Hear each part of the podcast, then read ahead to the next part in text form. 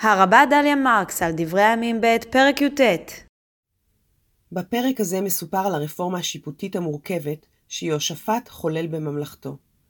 על מערכת המשפט הזו לא שמענו דבר במקבילה בספר מלכים, וקשה שלא לחשוד ששמו של המלך, יהושפט, נקשר, ואולי בדיעבד, עם יסוד מערכת המשפט המיוחס לו כאן.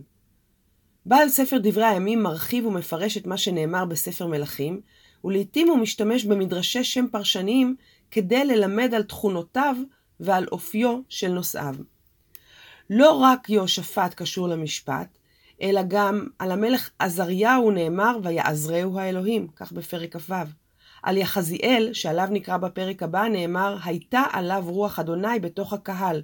כלומר, יחזיאל היה חוזה, חוזה האל. ועוד קודם, בדברי הימים א', פרק כ"ב, אומר הקדוש ברוך הוא לדוד על בנו, כי שלמה יהיה שמו, ושלום ושקט אתן על ישראל בימיו. לא שמענו על האישים האלה מדרשי שם דומים בספר מלכים. ושימו לב, אין הכוונה כאן לשמות תיאופורים, שמות המכילים את שם האל גרדה, או שמות הנושאים משמעות אמונית כשלעצמם. כאלה יש עשרות בתנ"ך כולו. אלא מדובר כאן במדרש שם מפורש, שניתן בתנ"ך על שם שהיה קיים עוד קודם. אבל תופעה דומה של מדרש שם בדיעבד נמצאת גם במקומות אחרים.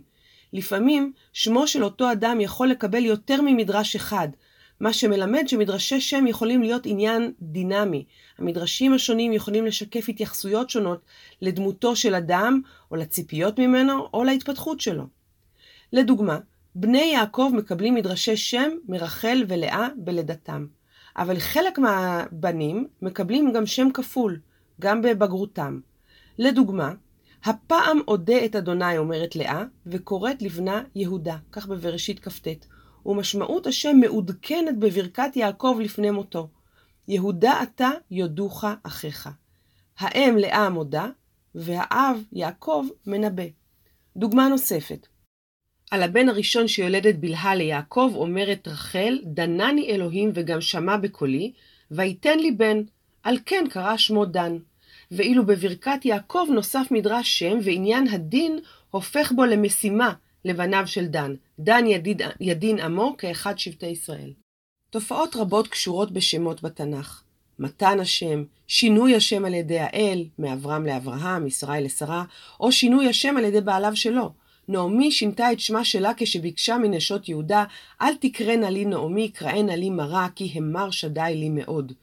יש בתנ"ך מדרשי שם, חלקם מפורשים וחלקם מרומזים, בהם עסקנו כאן, ואכן לכל איש יש שם אחד לפחות, ולכל שם יש משמעות, ולפעמים יותר מאחת.